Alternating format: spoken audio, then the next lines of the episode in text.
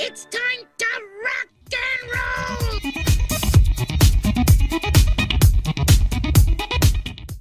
Hey, how you doing? This is uh, Gina Versa with the Waffle Press podcast. Um, just me solo today. Uh, Diego's away, my co-host.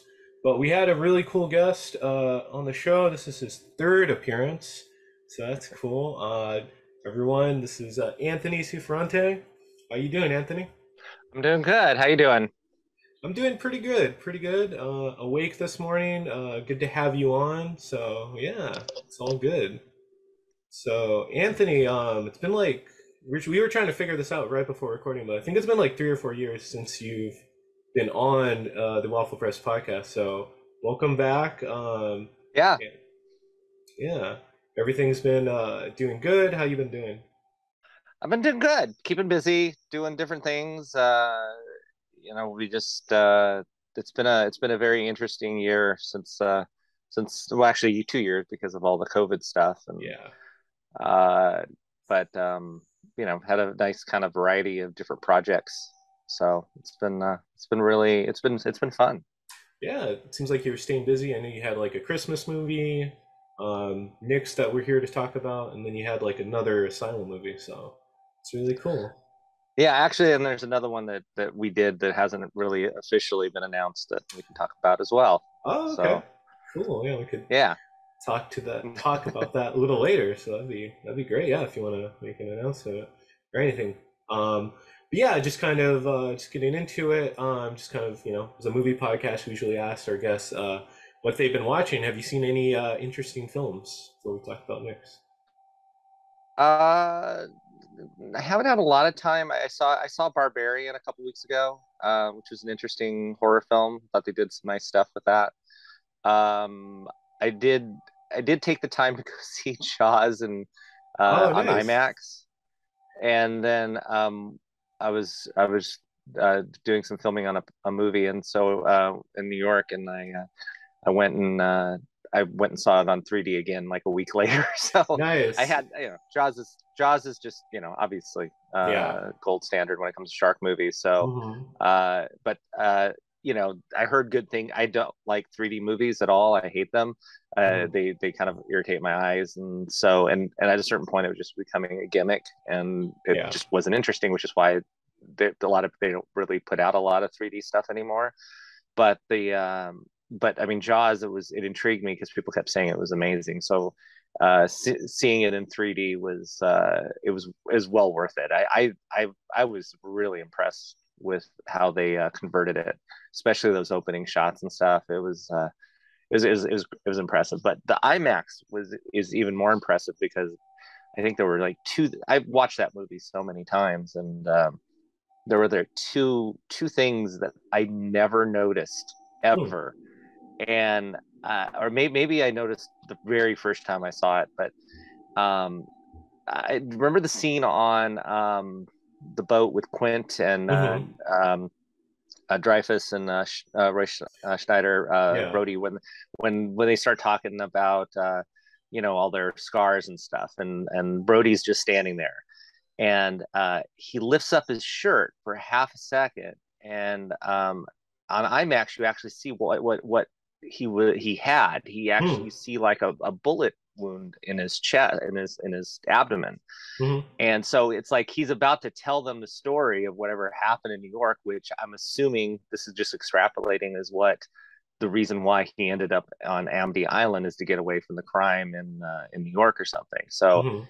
so, so I don't know if you ever saw that. I because I, I, I the detail because it was so dark. It's so dark even on the you know even with Yeah. the 4K on on on DVD, Blu-ray, and all that Yeah. kind of stuff. It's I never saw that. I'm like, oh my gosh. So it's like it's interesting, and the interesting character thing is that while they're all bragging about their shark things, Brody doesn't uh, want to talk about what really happened to him, uh, Hmm. even though he had an opportunity. So I don't know. Uh, did you ever notice that before? I I have not, and I saw uh, I only saw the 3D version when it re-released uh, last month, and I didn't catch that. I wonder like uh, if there's like a deleted scene or anything. No, no, it's not deleted. It's in no, it's in the film. It's just Okay. that because because of the lighting in in the boat because it's Mhm. night.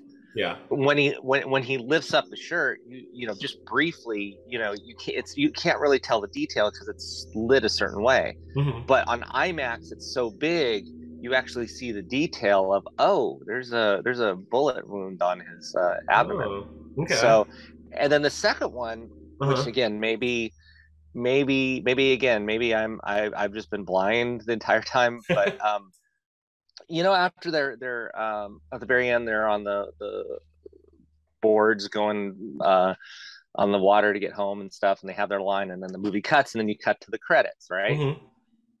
um for the life of me I, I always wondered well like okay did they make it back or not but on that wide shot like where, where you start seeing all the credits Mhm. that's actually them uh, arriving on shore in the far background.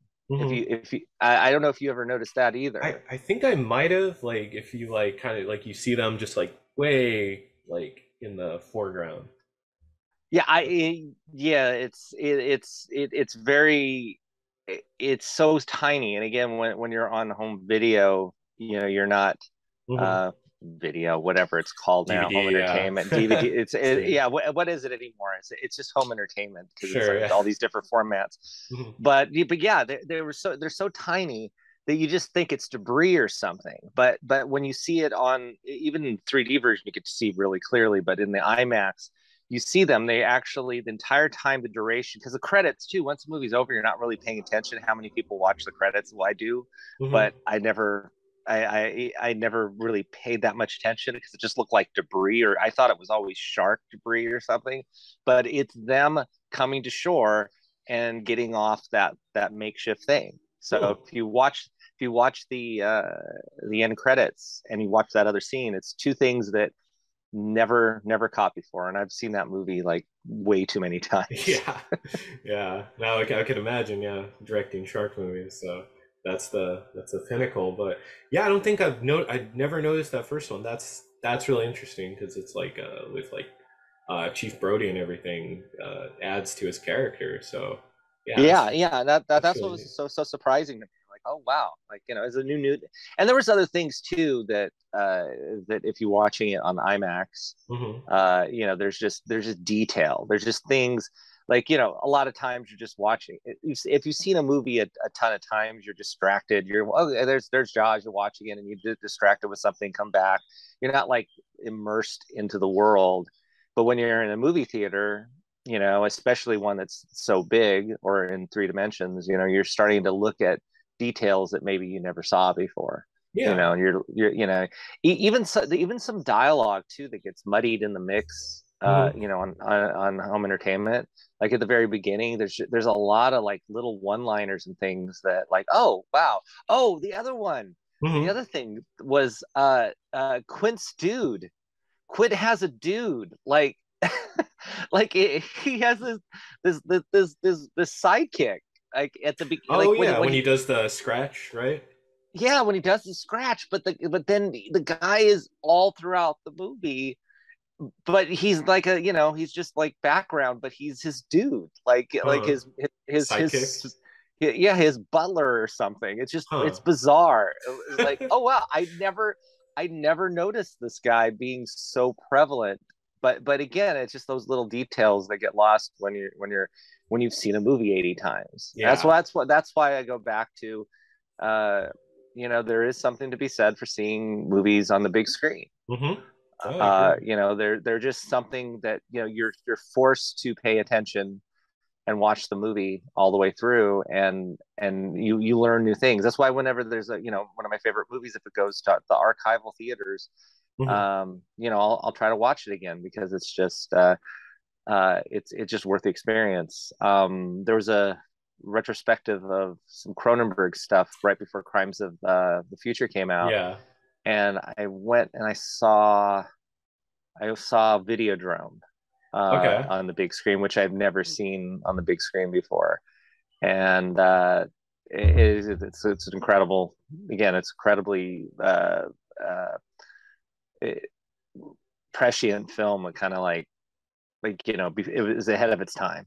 Yeah. you know, and Yeah. it just kind of foretold of a lot of stuff that eventually happened with society, and that was like whatever 1982 or 83. hmm So um, yeah, then I- was a double feature with that and eXistenZ. Oh, I haven't seen that one.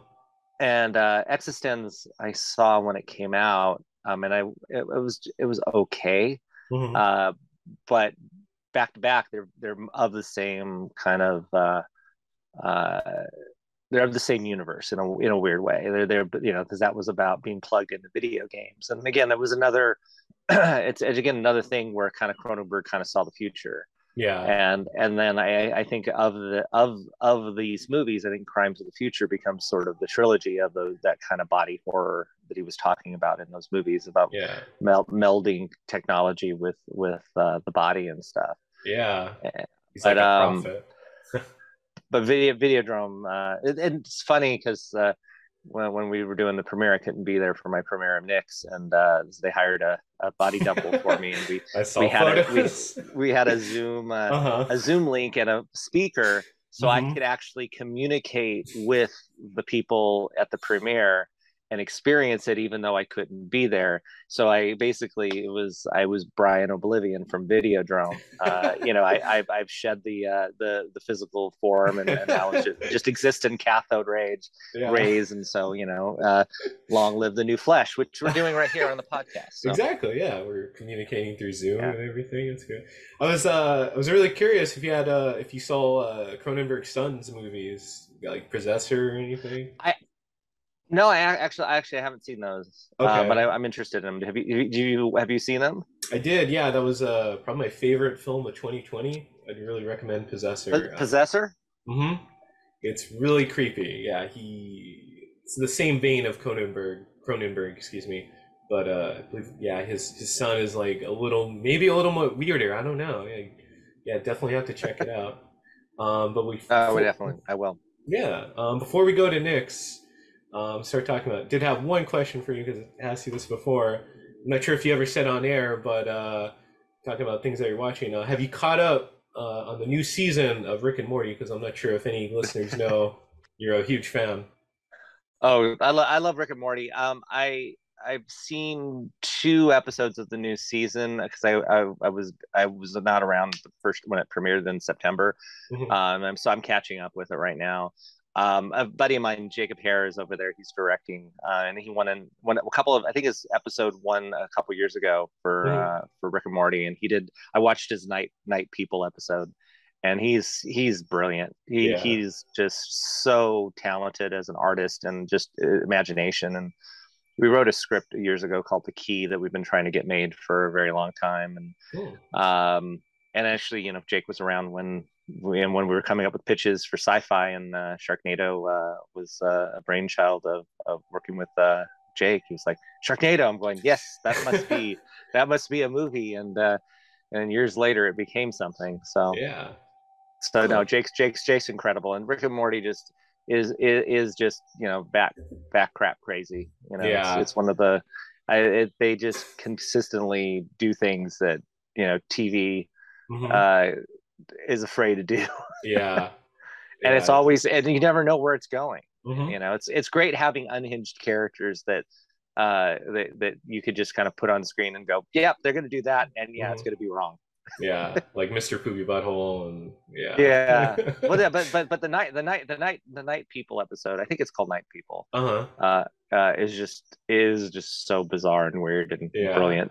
I, I haven't seen that one yet, but I'm, I'm catching up. But I'm really excited to check it out because, uh, yeah, new season so far has been good, and you know, I'm just glad to get payoff for Evil Morty. So, you know, I was that. No, I might have missed that. I might have missed that episode. So oh, okay, that- finale last year. Yeah, oh, the finale. Oh, Yeah. yeah, yeah. No, I saw the finale. I just, I, I, like I said, I think I missed the first two episodes, and I jumped in and uh, on on the two middle ones just the Oh, last okay. couple weeks. gotcha. Yeah, it's been it's been good, but we're here to talk about Nix. So. Mhm. Let's uh let's talk about kind of the the basis of like this project. You wrote it with uh, James and Barty, Skylar Caleb, and uh, my good friend. He's been on the show before, Woodrow Hancock. Um, and you guys uh you've written a couple you know films. One that I worked on, Awaken the Shadow Man. That was my first PA gig. in film. So always appreciative for you guys for that. But uh, you know, you guys are uh, you know wrote a few films. Talk a little bit just about uh, the genesis of this project. Well, I, I I was involved in Shadow Man as a producer. Um, I think I did a I think I did a slight polish on it at some point. Uh, you know, when I when I came on board uh, to kind of give put a little more suspense or something in it, but I, I didn't do much. And then um, I did some pickups for them on it uh, in post. Um, but other than that, um, uh, that was that was a great first experience. Um, really great uh, group of guys, um, very supportive, and uh, you know they're they came to me probably three years ago or two years ago. Um maybe it was right before it was right before covid hit actually. And uh they had this project that they were developing and said would you be interested in directing it? So you know i was looking at the project and we're going okay there's something here. I think we could do something. And they already had a uh, a place booked in um, uh, georgia on the appalachian trail that was going to shoot that april. And so we started uh, prepping and then covid hit. And uh, you know that kind of put a monkey wrench in everything because we didn't know because everything was shut down in april at that time. Mhm. you know we didn't know what this what this virus was and if we went there what was going to happen? Like what if someone gets sick and you're Yeah. out in the middle of the appalachian trail and how do you get home? And so we tabled tabled it and lost money on uh, uh on the push but then we used that time to to develop uh, the script more uh, over the summer. Mhm. and at a, at a certain point uh, we were struggling with the, the ending. That was the, one of the hardest parts of it. And uh, I, I just on a whim um, i said okay let me figure something out. So i i sat down and like uh, in a you know half a day i i came up with this 15 page ending or something. Mhm. and they go this is great. Let's do this. It's like if we do this we got to throw everything else out. Because Yeah. it, it it it just it's it sort of uh, makes sense but it doesn't. And um and at that point uh we started talking about that the original um the original concept we might have to rethink it completely. And that was a huge conversation. And um and so we, we knew like essentials that you know there was two brothers and that uh, there there you know we wanted to have a an a, a iconic uh, creation in it. Um and but but everything else was kind of up for grabs once we realized the direct and we had a mother figure in there. We, we was gonna gonna go toward the uh i don't think the mother figure actually was in that that Oh. version. No no she wasn't. Uh it was actually the yeah i think it was more of the brother yeah. So the, again it's it's such a blur.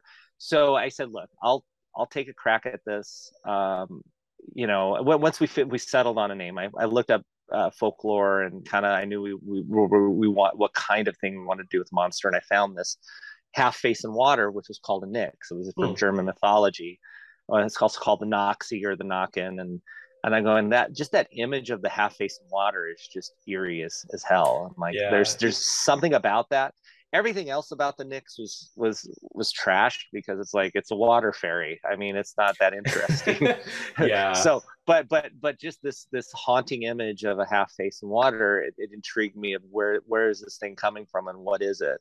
And so we we we sat and we had a bunch of uh, sessions talking about it and then I go, I'll, I'll take a first crack at the at the script. Give me a, Mhm. give me six weeks, and I'll I'll go in and and present something to you that I think could get us to that ending uh, that we were talking about. And so um, so I did that. Uh, I remember actually finishing it in a hotel room and Oh. sending it over to them uh, and uh, and then we we had a lot of notes. We talked about it. Um, before I think before they went in and polished, uh, there was one element in the movie that everybody, including the investor, was like, "Yeah, this is a little little little crazy." Um, you know, do a version without it. Hmm. And I go, okay, I'll do a version without it, but it's not going to work. And then I did a version without it, and they're going, it doesn't work. It's like, okay, yeah, but we did it, so everybody's comfortable with Mhm. with the version with that element not in the movie. And then uh, and then we spent uh, you know the next two months uh, polishing the script together, and we um, we were going to shoot in Los Angeles, couldn't afford it. Still, it was a year after COVID, so mm-hmm. it was still prevalent with the yeah. with you know Cases. out there. Yeah. So it was very very very hard to find someone to let us shoot in a house, mm-hmm. which uh, was uh, kind of a key thing in the movie, and you know, t- kind of to move in and do that stuff. Yeah, it just was not going to happen. And then um, I had shot. Um, uh, a thriller a few years before called Forgotten Evil in my hometown in Antioch, and they were always very very supportive. And you know, uh, we were able to kind of you know not have to have gigantic you know permit fees and all that stuff. So um, I reached out to them and. Uh, they said, "Yeah, yeah, you could do this." And then uh, we found a place that was an art gallery. It's called the Lynn House. It's uh, mm-hmm. downtown Antioch, uh, that uh, that was a former house that was turned into an art gallery that was kind of dormant during COVID, and they made a deal for us to make that our uh, production headquarters for three weeks. Plus, uh, we used it as the house inside the movie, so we just brought in furniture and, and decked it out. So, mm-hmm. um, and knowing that we the script generally when when you write independent movies, you try to be as non-specific as possible. Like it's a house it's a business mm-hmm. it's a it's a park you don't you don't go into like this beautiful museum with glass architect you you don't do that stuff yeah. you keep it very generic because then at least you know as you're scouting you can find things that could open up the world as opposed to you know oh we got to find this place and can't mm-hmm. shoot there yeah. And so once we knew we were going to Antioch, um, I knew I had access to the high my high school I went to. I knew I had access to the movie theater there. I knew I had access to a lot, of the pier. So uh, another polish was done to open up the movie, as opposed to being very non-specific, narrow uh, places. We now had access to very specific and gorgeous-looking places, including mm. uh, the Heritage Museum, which is plays in it's Antioch Heritage Museum, plays into the film. We shot uh, the scene with Michael Paré there, but also we shot the funeral scene there. Mm-hmm. Um, so there's so so that just started opening the scope of the film, and in addition, it so because we were shooting in my hometown and there were some other interesting elements in it, the movie started becoming a little more personal. Um, hmm. uh, strangely, uh, the you know, and and it became a little more uh, unintentionally meta. Okay. So the, so that movie theater you know the Campanil. Yeah, you know, I, I I used to go see movies there all the time when I was a kid, and uh, and so uh, we put one of my short films on the screen uh, called oh. Bum Rap. That uh-huh. one of uh-huh. the very first things I, I shot, and then I'm in the theater watching my short film. Saw your cameo, yeah. and then uh, and then on the marquee is uh, uh, first my my in joke for Santa Mira, but also uh, Dynamite Jones um, I, I forget what which one it was. Maybe it was Dynamite Jones Ignited or Meet Dynamite Jones. Okay. But um, my very first movie, uh, Dig Wayne played Arlo Ray Baines, um, a detective who was a former black exploitation actor who became a cop and sucked at it. and, and and so there was we had this whole uh, kind of uh, I, this I came up with this whole you know movie biography for him. So I put that on the uh, the Dynamite Jones, but then I had uh, Dig come back to play uh, Mr. Balako, whose first name is Arlo. So mm-hmm. there, there, there's a there's a little, and, and also the scene that he's in, there's a poster for Boo behind him. Oh, so there, there, okay. there's there's a, there, there's this weird, like I said, there's this weird meta-ness. Uh, the it's oddly enough, the the the element of of Jack with the video camera or having a video camera uh, came, I think, from Jay not from mm. uh, from for me. So okay. having a character that, that was in the movies and stuff, you know, it wasn't that again. It was sort of okay. Let's let's go for it. Uh, and then it they, then it kind of added to that extra layer of of personalization to the mm. movie. Oh, it's interesting. Yeah, because um, yeah, I was gonna ask you about Easter eggs, but I guess uh, you kind of told us all. But um, I was wondering, uh, just going off of that, um, can you talk a little bit about um, like Antioch, like uh, you shot another film there, like you know, grew up there. What, what about like shooting there is like uh, so special?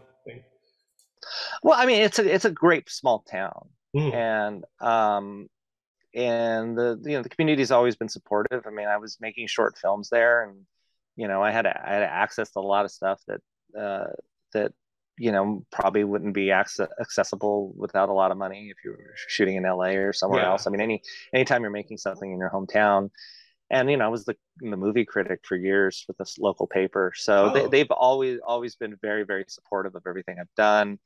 And you know, and bring bring attention to you know the downtown, the riverfront is just absolutely gorgeous, and it's uh, you know it's people don't realize how beautiful um, that area is, and uh, you know it gives a chance to kind of showcase and show off uh, show off the town.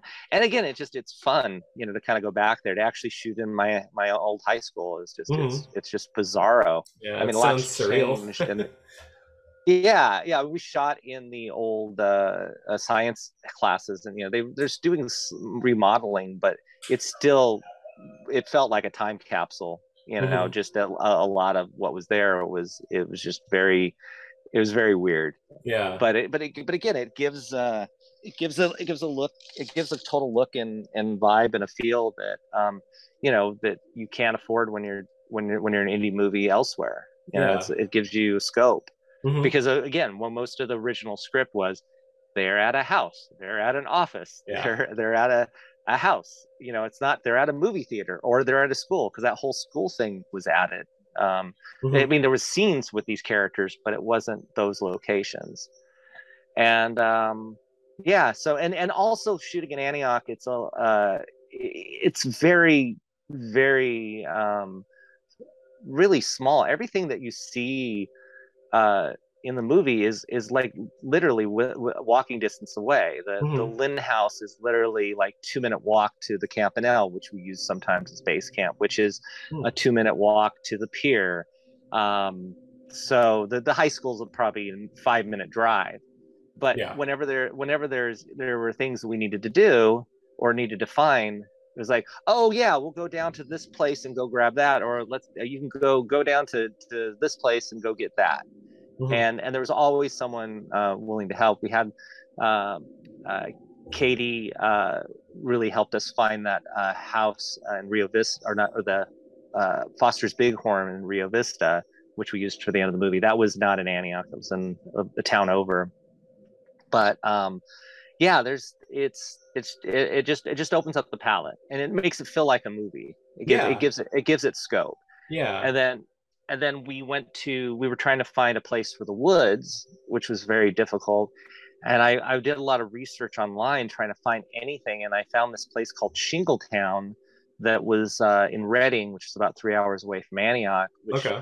pretty much what you see in the movie i mean we basically lived in those cabins and uh, and that's that's basically how we did it uh, but um, but yeah so we went there for the last four days or five days of shooting Mhm. and then it snowed. Oh, okay. Yeah, it wasn't expected. yeah, it's a Sharknado lesson. It's like whatever the weather is, it doesn't matter if it changes. It's like, well, it's Sharknado weather. So There someone ever asks, like, well, hey, it was sunny and then it was snowing. Oh, it's Sharknado weather. Yeah, that's cool. Well, I was gonna say, yeah, all the locations, uh, your hometown of Antioch, it looked beautiful on film. So, also, you know, definitely. Thank you. know, yeah, it looked very interesting. Yeah, it was like. Ryan, uh, Ryan Broomberg shot. Ryan Broomberg shot it. He did a great job. He did Mhm. an excellent job as DP on it.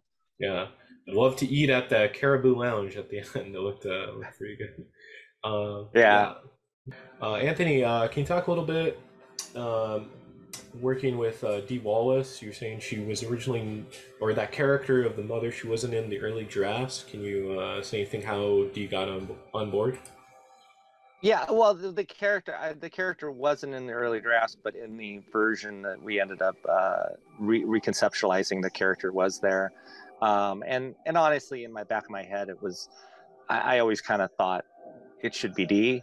Yeah. Um, You know, because I'd worked with D twice before, and um, you know, so it, it wasn't lost on me that I would at least try to approach her and see if she'd do it.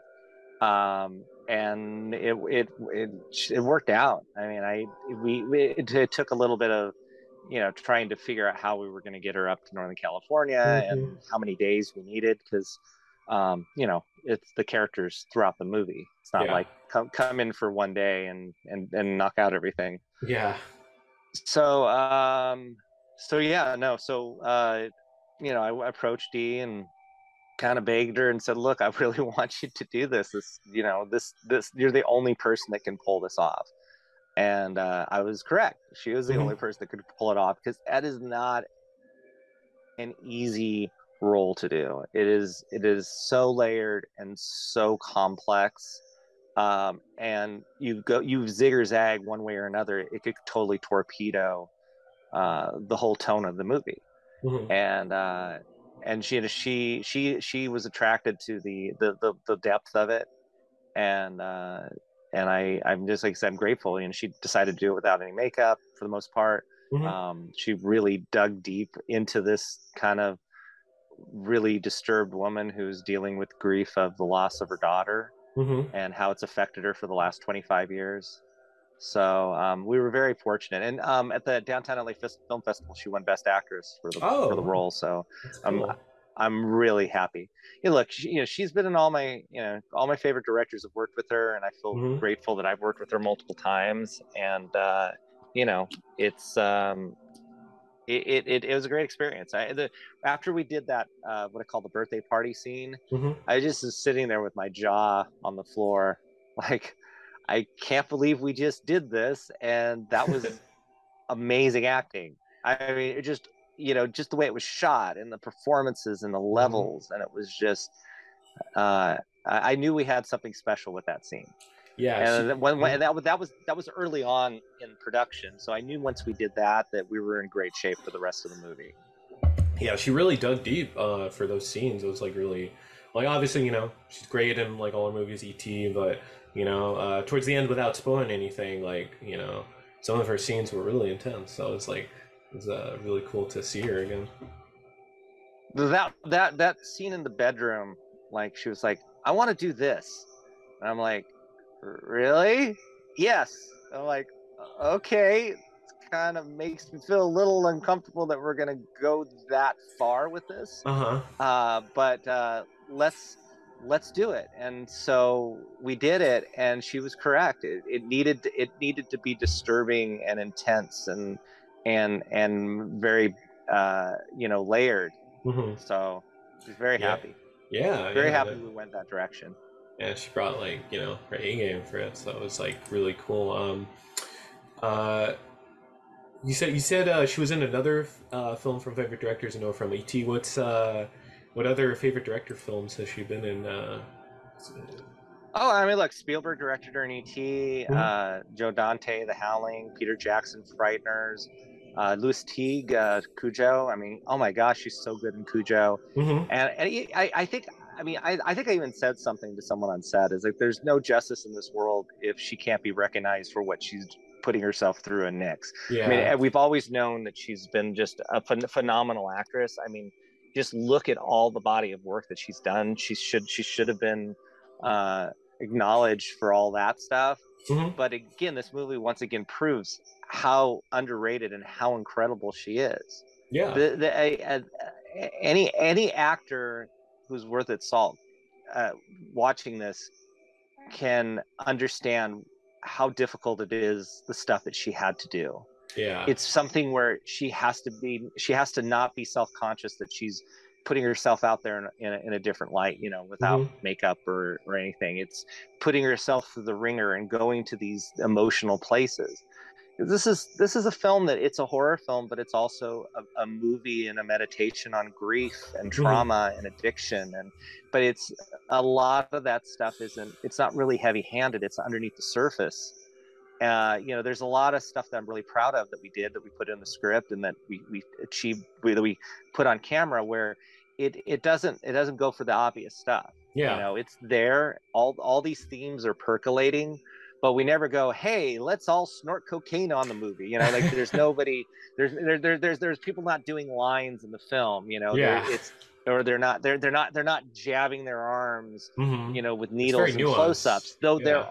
There are elements of it in there, but it's not in your face because part of the the language of the movie is that uh, you know the the nix is kind of always there. You Mhm. know, it's it's this the stuff that's uh, it's the stuff that's hidden, and I think that's what makes it interesting. Yeah. Uh, going off of that, you were talking about kind of uh, you know favorite filmmakers. Can you talk a little bit about any influences that come to mind on this film or any horror films um, that you were any any sort of like you know that influenced you in making this? Would you say? Well, well, one one of the things that I kind of wanted to do, um, I wanted to shoot it like an indie drama. Mm-hmm. Um, it, I didn't want a slick horror film. Okay. I, I I did not want this movie to be super slick and stylized. I wanted it to feel like you're watching a drama that suddenly dipped over into the horror genre like oh something just crossed over here. Mhm. so so i mean there there are some stylized bits to the film definitely. I mean there's definitely the the the going in and out of the reality and and and the dreamscape and all those things that that, that are in there. But but at its core the movie is shot like a drama that particularly go to the birthday party scene that's Yeah. that's that you you know aside from the one small little element in that whole sequence you could you could take that and put it into any any drama and you wouldn't think it was a horror movie Yeah. yeah and so that that was stylistically a choice you know i wanted the house to have a feeling and i think shooting in antioch and you know definitely has its own vibe to it uh, Mhm. for this for this film in particular and then once we got to the uh, the woods with the snow it added a whole other layer that i mean is as much as it was a pain to kind of shoot in the snow and wake up one morning that you're going to shoot the first day and you're covered in three inches of snow Mhm. you just go okay well it's going to be part of it and you know it took us a half a day to regroup and figure out what we were doing and then um, we just said this is part of the language of the movie Hmm. and it added a whole other ethereal style to it um, I, I think that because we were we wanted to do um, a old school creature horror movie in a way which is Mhm. a practical creature Yeah. uh, there there's some very invisible visual effects to the movie. A lot of it's split screens or cleanup or stuff like that. But uh, this movie is you know predominantly 99% practical. There there isn't there isn't anything that that that is like completely holy like here's a completely CGI creature. No, we didn't do any of that stuff. So with that intent going into it, um, you know, I thought, oh, it's kind of kind of a throwback to to 1980s horror in a Mhm. way but um when it was done and you know we were in post and i i ended up watching uh the exorcist again with my daughter Oh, nice. uh and it had been a while since i'd seen the movie and there were some interesting things that you know because i was so in tune with the editing you know i was watching my movie over and over again yeah. uh, I, I was I was I was appreciating what Friedkin did with the house. You know, normally, you know, when you think of The Exorcist, you're thinking about you know the demonic possession and stuff, Mhm. and you know all, all the crazy stuff that happens. But he did a really great job of making that house a character into the film as well. I mean, it's just there's just these long, wide shots, and it just it feels very uh, dark and and foreboding Mhm. and I saw, I, I recognize we, you know, intentionally or, or subconsciously, there's a lot of that in uh, Nix. And so what I realize is even though it definitely has its lineage with, hey, let's do a practical creature 80s Yeah. movie, um, it, it, it actually is more of a 1970s movie. Hmm. There's a, it's a, uh, you know, Nick, Nix is a slow burn Mhm. there's there's a lot going on in the film uh that and it, and a lot of it is about tone and setting and getting you to that point where you start revealing everything in the last half of the film Yeah. and so um so so so yeah so i think that that was actually the biggest surprise that we we had made more of a slow burn 70s movie i wouldn't say it's slow burn but it's it's a it's it it it there's a lot of there's a lot of foreboding uh tension that comes from you know them being in the basement and the walls dripping and just things that that are all set up that get paid off toward the end of the movie Yeah. That was. and, and uh, even mhm. even there, there's a, there's a couple there's a there, there's there's a couple other weird shots that that like uh, I I realized was very 70s too. That again I think in the way it got cut in the, in Mhm. the in the movie the way the way it was edited uh, the scene where he's placing the papers down on in the in the classroom Mhm. and then I cut to uh, a wide and you see what's on those papers and it's and you know it's it's a very kind of 70s early 80s kind of thing where you cut to a wide but the characters are just staring at something and uh, and then you cut away. It, it, it kind of reminds me a little bit of Halloween in that respect. You know, Halloween Yeah. did a lot of that kind of The original you know so but but there, but but there was never there was never a saying hey we want to do this movie or we want to do that movie we were just making our movie we were Yeah. making the Nix and i think Yeah. and i think it was kind of a co- combination of you know interests of what we wanted to do thematically and i also think it's very much that we were talking a little bit about you know cronenberg with videodrome and Mhm. uh eXistenZ and crimes I, I sort of feel like this is the third piece of this sort of uh, altered reality movies I've done Hmm. because you know Boo has some of this in and out of reality stuff.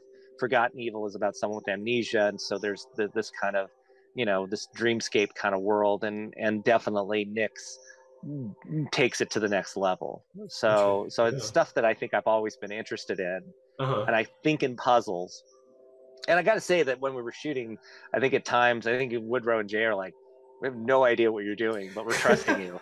It's like, yeah, just just trust me. I don't. Uh-huh. I, I. It's gonna cut together, yeah. and and they trusted me, and and it and it did. It, it was. It, it took a while to get all the pieces to intercut the way Mhm. I needed it to, but but we shot all the elements to get us to that point. Yeah, yeah. I mean, you know, you guys have worked together for you know film few films now, so you know, building that Yeah. trust is important.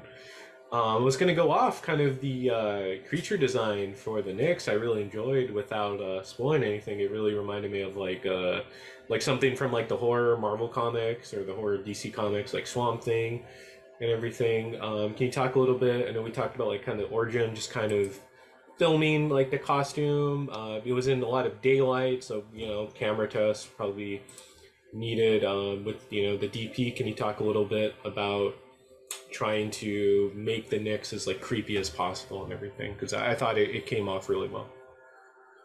Thank you. Um, so uh, we knew we needed a good looking creature. Um, actually, it's kind of full circle with our conversation. Um, uh, I, you know, Jake, who works at Jacob Hair, who works at uh, Rick and Morty. Sorry, this just trying Oh, to make sure this thing doesn't fall. Um, you know, Jake, Jake, had, Jake, who's a director over there. Um, he he early on he had done storyboards for my couple early films, and um, I asked him as a favor, hey, can you help me conceptualize uh, the Nix? And so we sat we sat down um, on the phone for probably like three or four hours, and um, you know, uh, I would show him like textures and elements, and uh, so anyway, so um, so coming uh, coming full circle, uh, you know, Jacob Hair, uh, who works over at Rick and Morty as a director, he he did, he's a really great conceptual artist and did some storyboards for some of my early movies. Mhm. And um, so I called him up and asked him a favor, and we sat down and uh, via Zoom and just kind of come, came up with ideas. You know, we knew we started with the half face and water, but then uh, coming up with textures and things, and like, you know, hey, I kind of like this, and you know, I found something with uh, eye webbing that I thought was really creepy because I, haven't really seen the eye webbing before in in, in movies, and um, and so uh, he did the first pass on the design, and then when it went over to Vincent Guastini, they did a, a, sl- a slight update to it to uh, make it uh,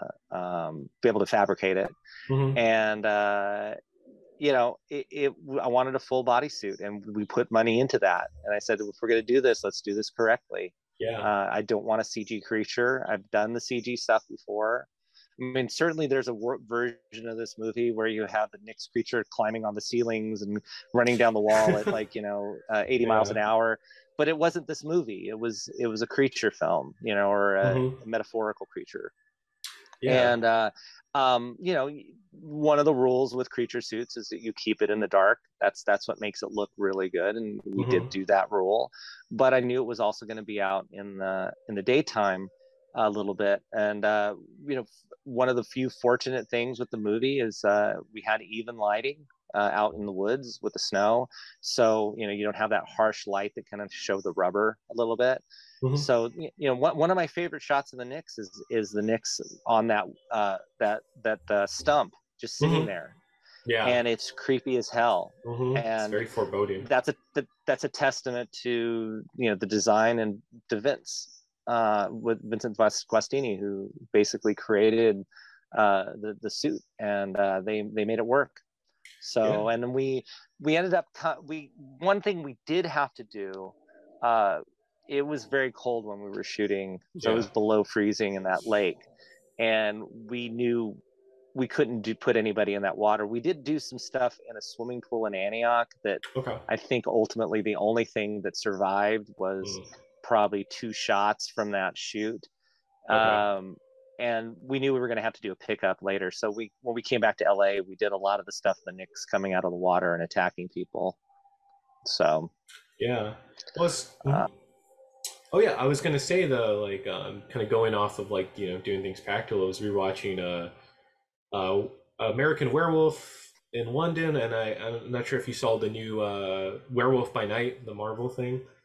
The I haven't seen that yet. I, Okay. I'm, I'm, it's on my list to watch. okay, it's it's pretty good, surprisingly good, but both uh both creatures pra- all practical, and I th- I think there's like something to be said and like something a little bit more scary about like a tangible like monster that looks you know it looks real looks like it has like texture to it and i thought like the Nix definitely had that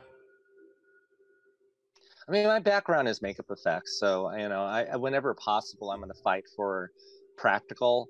Um, you know, even even when it comes to blood spray, when we most most of the, I mean, there's not a lot of of, of actual blood spray in the film, Mhm. but there we did have to do there. There's that moment where where someone gets hit with a blunt object, and Mhm. we we needed to have a little assist and they put some digital blood on it and i'm like no no no it it looks fake and we have Yeah. a movie that is predominantly practical but we kept an element where part of that that blunt trauma you see uh, sort of a, a slight hit where uh, like some of the you see some of the skin. And that actually was effective because then when you cut to the close up of the of the gory uh, aftermath you know Mhm. it connected better and it was like oh shit. Oh no. Yeah. So um so so yeah. So it's it's it's blending those two things and being smart about how you use uh the uh tools. the the practical stuff Yeah. because because because practical again it's it is tangible Mhm. um the the the bathtub scene where you have some blood on the wall um that that was an element that was an uh, a thing where half of that was practical but we realized we needed more spray in the other direction so that's an invisible visual effect because we we put some more blood in there but you don't notice that it's digital because we Mhm. already had practical um, so that that that's that's I think the thing that we've we've we've tend to forgotten and we've lost uh, in this world is Yeah. that is the idea that we don't need CG to do everything for us. If Mhm. you, if you just take the time and try to do it practical, um, you know, it, it, it's more effective and it's more startling. yeah yeah i would agree i mean they're all different like tools in the toolbox you know whatever gives you the most scares so Um, and, and and all those movies from for, for that were we, we love from the 80s and stuff Mhm. are you know they, they were practical films Yeah, I, I feel like I know we talked about like at some point American Werewolf in London, which is just one of my favorite horror films, and like you know, just the transformation scene is just so. Still, it's really startling too, just seeing him like turn into a werewolf. Um, Yeah. yeah.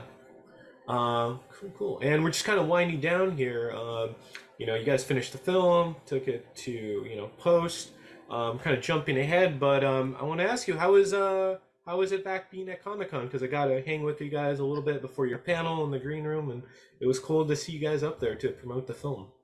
yeah no it was nice coming coming back to the con i mean it was uh, a very uh, you know i mean I, I obviously we're trying to figure we're trying to figure out a pathway back to normalcy Yeah. uh it's just still it's kind of like it, it's still dangerous being in that that kind of amount of crowd with, with the virus running around. Hmm but you know it, again we it's it's baby steps back to normalcy. So i, I was glad that comic-con got back into the swing of things swing of things and you know Yeah. having Nix there meant a lot.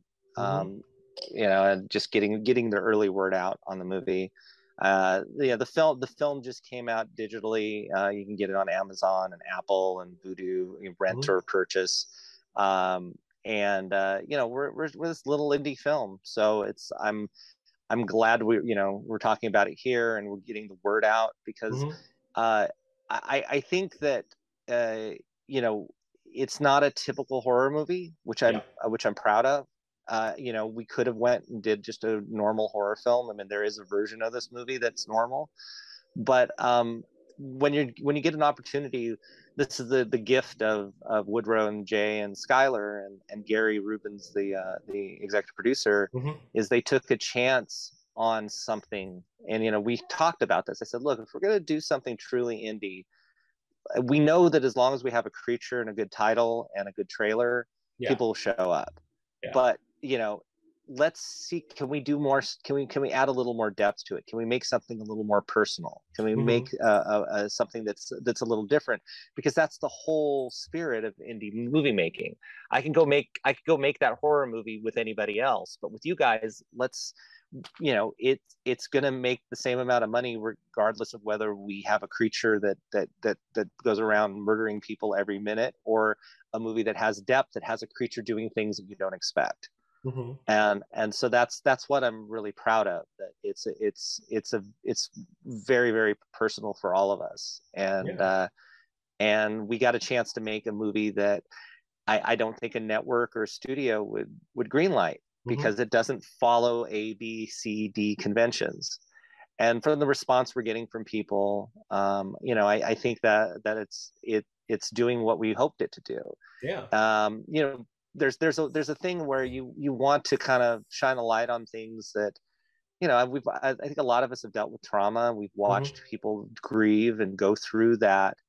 And i think there's some sort of catharsis in this film again you know, trying to give back or pay it forward that if someone can kind of recognize themselves or recognize what they're going through and and the movie has sort of a, a resonance then then it's a win you know Mhm. i i you know if, if people were just expecting a horror film fine you Yeah. know and you don't you're not happy with it i'm not i'm i'm not uh, saying that uh, you know you- you're wrong it, it is its own film but but we were kind of striving for something a little bit more deeper uh, and uh, and I and I'm really proud of the fact that we pulled that off. Yeah. Um, and I've had people come up to me and go, "This movie really affected me in ways I didn't expect." The biggest hat trick that I think we pulled off in this movie is that for all the crazy stuff that goes on in it, with all the the strange detours and the violence and everything, it's a strangely emotional movie yeah. like there's there's a few beats toward the end of the movie at least three scenes where it tugs and and and somehow we pulled it off and it's because of all the stuff that that preceded it and uh and and the hat trick that you know with all the horrible stuff that happens you still have empathy for some of the characters Mhm. that's that's like impossible to do with the movie like this sometimes and yet i feel like we we pulled that off so Yeah, no, I, I would agree. Yeah, you know, seeing like James's performance and Dee's performance, it really gives like that nuance to to grief, and you know, it has a lot of depth to it as a film. And, and and that's another thing too. You know, we talk about Dee, but this whole cast is phenomenal. Jay, uh, who's co-writer uh, and a producer on this with us, uh, he just put himself through the ringer. He does such a great job, and to be the uh, you know what what you would call the straight man Mhm. in in, in the film, he ha- he has to be the the the entree to normalcy Yeah, in a movie and he and he has to kind of hold all the craziness together uh he's he was so committed and so focused and did such a great job and i'm proud of what he pulled off in that thing because you have Dee who's very flashy and Mhm. and very intense but he has to play opposite her in in a lot of those scenes and keep it together and that's that again that's one of that's one of the harder things to do yeah, uh, Skylar's great. Uh, Angie uh, is Mhm. phenomenal. Nisha, who plays uh, Zoe, uh, what a find! The kid, the three kids or four kids we found were just phenomenal. Yeah. I was gonna say the child actors were really great in the flashbacks and everything. So, And then. Angela Cole, who plays uh, the the druggy mom, uh, probably Uh-huh. the most disturbing scene in the whole movie, where she's asking the the uh, you know her daughter to tie off her arm with the Yeah. with the tourniquet. I mean that that that when when when when when I wrote that, I'm like, that's probably going to be the most disturbing thing in the whole movie to me, and it Yeah. and, it, and it was pretty disturbing. So Yeah. I was gonna say, and also uh, Woodrow's cameo. Also, yeah, Wood, Woodrow's, Wood, Wood, Woodrow, there's there's like as opposed to a lot of my movies, uh, you know, there, there's there's a lot of humor. This movie has probably maybe two or three little things that derive from the circumstances, and Woodrow's Woodrow, Woodrow gets a, a nice little laugh uh, for for his little piece. Yeah. But uh, yeah, eh, there, there's also talk about uh, do we promote from the director of Sharknado, and it's Hmm. not a Sharknado movie, and it's Mhm. and I go well, you know, I go back to we were talking about a Werewolf in London. You know, John Landis did uh, Animal House, and so when they promoted American Werewolf, they go from the director of Animal House, a different kind of animal. And granted, yeah. granted american werewolf had more comedy in it but Yeah. it still was a serious horror film and i go Mhm. look we, we got to sell what we have you know you have Dee and you have have have myself and Mhm. if if if you don't use that stuff then it's just becomes another movie out there and you know for better or for worse the the promoting it with the director of sharknado i think has helped re- out really well Yeah, So- definitely. Any any way to get it seen and noticed, I would you know, no wrong Yeah. answer. Um, you know, all right. And last question for you. I know you're a little tight on time, but um, can you tell us if you want to announce anything? What is uh, next for you? Anything to check out that if you could say? Uh, it's been it's been a busy year. Uh, I just recently I did a pirate uh, musical called Time Pirates. Yeah, I saw. Yeah. Uh, that's on Tubi that just came out earlier this month, and it's it's wonderfully weird and strange, and it's def- definitely more what people would expect from the director of Sharknado. So I was really I had a blast doing it because uh, we worked with this group called SM6, this uh, sibling rock band oh, and Okay. it was just every day was just non sequitur you know humor you know Uh-huh. we we ad libbed probably an additional 30 minutes of screen time just on set so after after doing a bunch of dark dark projects just being able to just kind of be unhinged yeah. uh i mean there's there was one thing on set we were t- I, I was joking with someone that this pirate ship was haunted by a dead parrot and they said polly wants your soul. And so that we so basically literally two seconds later i had the actors saying that. So it, it was it was liberating to just kind of kind of kind of kind of push push things. I, I mean nix there was the other one where the german woman goes uh, would you like uh would you like some hot cocoa and marshmallows? And i always knew that that was that that's definitely my humor but within the context of the scene it's so deranged and weird and spooky but Mhm. it gives a little release which is what humor does yeah. uh, in in horror things. Um, and then uh, December uh, um, last fall, um, which was I was working um, with Asylum. We were developing um, uh, a couple of westerns, uh, Butch Cassidy movies Mhm. um, with Tubi, and uh, uh, they they were having a hard time cracking the second film, which was more of a heist movie. So I came in and, and came up with a story for it, and then uh, Jeff Mead wrote the script, and so I became very attached to these uh, westerns, Hmm. and uh, and so I lobbied to direct them, and uh, and so I got the chance to direct um, uh, Butch Cassidy and the Wild Bunch, uh, Oh. which which we shot last fall, and then we did the second movie at the same time, and that that movie's it it's not a horror movie; it's a straight western. Uh, we have uh, Ross Urgel and uh, Jilon VanOver, who was Uh-huh. actually in my first movie, Boo, playing Butch Oh. Cassidy and and and the Sundance Kid.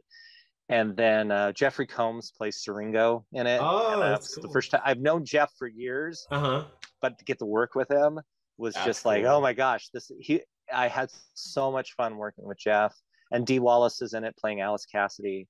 We had a Mhm. fantastic. Nikki Lee plays um, uh, Etta Place, so we, we we just had a phenomenal uh, cast for that movie, and Yeah, just just a sounds chance to kind of do an old fashioned western. Mhm. Um, I, I never thought I'd be doing a western, even though I did a little one in Sharknado Six, Yeah. and after that I kind of got the bug, and I was developing something, but nothing Mhm. ever happened with it Oh, so yeah. to get a, to get a chance to do this was just uh, I, I can't wait for people to see the first movie. It comes out the first one comes out in December, okay. and it, it it is absolutely fantastic.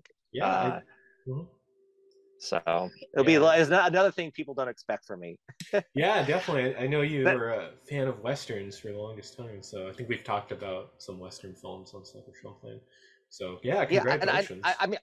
I, I mean, I think the thing. Thank you. I mean, I think mm-hmm. the thing was, is I always thought, I, I always thought I would be just doing horror films, and then Sharknado kind of opened up the world to more action and comedy, and and then I realized there wasn't a lot of interesting horror movies out there to to do, you know the, and the movies that i wanted to make that i had written are were so weird that you know no one wanted to make them Yeah. and so so now i just like the fact that i can you know jump genres and you know be perceived as a director of different movies with with with the major you know i've got the bachelors in horror so Yeah. so you know i got the you know so that's always going to be there and then i have like you know my aa you know in uh in in in other genres including a Mhm. western you know Yeah, and may, maybe I've taken you know the Western is kind of like that that uh, e- extra class I took for uh, for for you know points. You know, like okay, Yeah, uh, definitely. You got the dual credits. majors. Yeah, you got the dual majors. yeah. So so it was fun. So Yeah. uh, again, and, and and you know, thanks to the Asylum, they give me these opportunities also to do things that are outside of what you would expect. Uh, Mhm. but it's but it's been a it's been a fantastic ride. Like um Mhm. and. uh you know i i'm i'm i'm know i'm grateful that you know Nix is out and that uh it's something different. And so you know just keep putting things out there. Part part of what i always say is that you know i was a kid watching these movies when i you know in antioch you know just going you know i'd love to make movies and you know that was sort of you know they were my friends seeing these these all these different genres and stuff and yeah. uh, you know, it kind of, kind of just, you know, that I was that geek, that that Mhm. the nerd that would just watch movies all the time. I'd go to all these movie theaters, and the local theater would give me a pass, and I would just review the movies for my, my my class papers and local paper, and and now you know I get a chance to put some stuff out there, and hopefully, you know, it has the same effect. You know, it, it gives back to to someone needing a movie to watch and having an effect on them. Yeah, I would I would like to I would I would think so as well, you know. Uh, pay it forward. But uh yeah, Yeah. no, this has been a really great discussion with you, Anthony. We've gone deep, uh talked Nix, um, you know, all your influences and like Rick and Morty. So, you know, I just want to say, you know, thanks for being generous with your time. Um, it's always good to have you on the podcast. Um, you know, you've been great to me. You and Woodrow have been so good. You guys have been uh, pretty great mentors as I've been in this industry. So yeah, just thanks for being on. Yeah, no, thank you. Uh, thank you for the support as always, and Mhm. uh, you know, I'm glad. I'm glad I got to come back on the show and talk about another uh, another one of my crazy little movies. Okay, yeah, we'll have to have you back on. But uh, for now, where can uh, people find you at? If you want to plug anything else, let us know. Uh, AC Ferrante is my Twitter handle. I think you can find me on Instagram at Anthony C Ferrante. Uh, Nix, uh, you can find the trailer, Nix trailer on YouTube. And again, you go to Amazon, type in Nix movie. You can purchase, rent, or buy. Uh, same thing on Vudu and Apple uh, yeah, Plus or whatever that's called, Apple TV. Yeah. uh you know other other thing too is we do you know just again the the the other thing that really frustrates all of us uh is that you know we see piracy happening and so people are putting the movie up on youtube or Yeah. uh you know these these bit torrents and it's like support independent movies Yeah. look you know we we all are you know we do we do this for the love but we want to continue to make them and the movies Right. need to make back their money for for the investors and the eps so Definitely. you know try try not to try not to rip the movie just it's five bucks you Yeah, know go go on go, YouTube go, too. yeah yeah go go yeah you, you can yeah, you can rent it on youtube as well just Yeah. just uh, so support indie film and that, that's every indie film um you know the, there's some great stuff out there right now terrifier 2 uh, steve barton a friend of mine Oh. uh, was was on that uh producer he's you know that that movie's doing incredibly well in theaters right now go Mm-hmm. pay and see these films it goes back to also music that i always say that uh uh you know the, when when it became prevalent for people to rip or or do all this stuff Yeah. online i still uh, very rarely will i i'll download occasionally a song like from Mhm. itunes but i still buy the physical media i still buy the cds or the vinyl of artists that i that i like i don't just go try to find it because i don't Yeah. i'm lazy because it it supports the arts you have you know you have to there's there's so little money to be made Mhm. uh you know in the market nowadays you know you know especially how everything's now just become digital and there's no blu-ray or dvd market unless it's specialty Yeah. so every penny every single penny counts that's why you have bands that go run around having to do tours and stuff because that's where they make their bread and butter there's Yeah. no there's people aren't buying cds spotify pays very little yeah. um you know Yeah. so so the digital space it's just it's gotten really really thin yeah. uh, and the I- I last thing I would say, Sure. um, I think it's coming out. Uh, I think it's coming out later this week. Uh, the single from Nix. Uh, oh, we wrote credits, the, Robbie yeah. Rist and I. Yeah, we wrote the theme song called "Nothing," hmm. uh, which uh, is uh, is going to be out uh, in the next week uh, okay. on all the digital platforms. Yeah, from uh, and for band, download. Yeah, the band Quint. Quint. Yeah. Yes, I remember. we, we're still around. yeah, but uh, with that, oh sorry, yeah, with that, um, yeah, no, I think that's a great note to end on. You know, support independent film. I agree, and we'll uh, hopefully have you back on soon to you know talk another movie. But yeah, thanks Anthony for dropping by. Um, thank everyone for listening. Thanks for watching. Uh, you can find us on Twitter uh, at the Waffle Press on Instagram, the Waffle Press Podcast. We're on iTunes, Spotify, and YouTube. Thanks for listening and thanks for watching. We've been professionally unprofessional.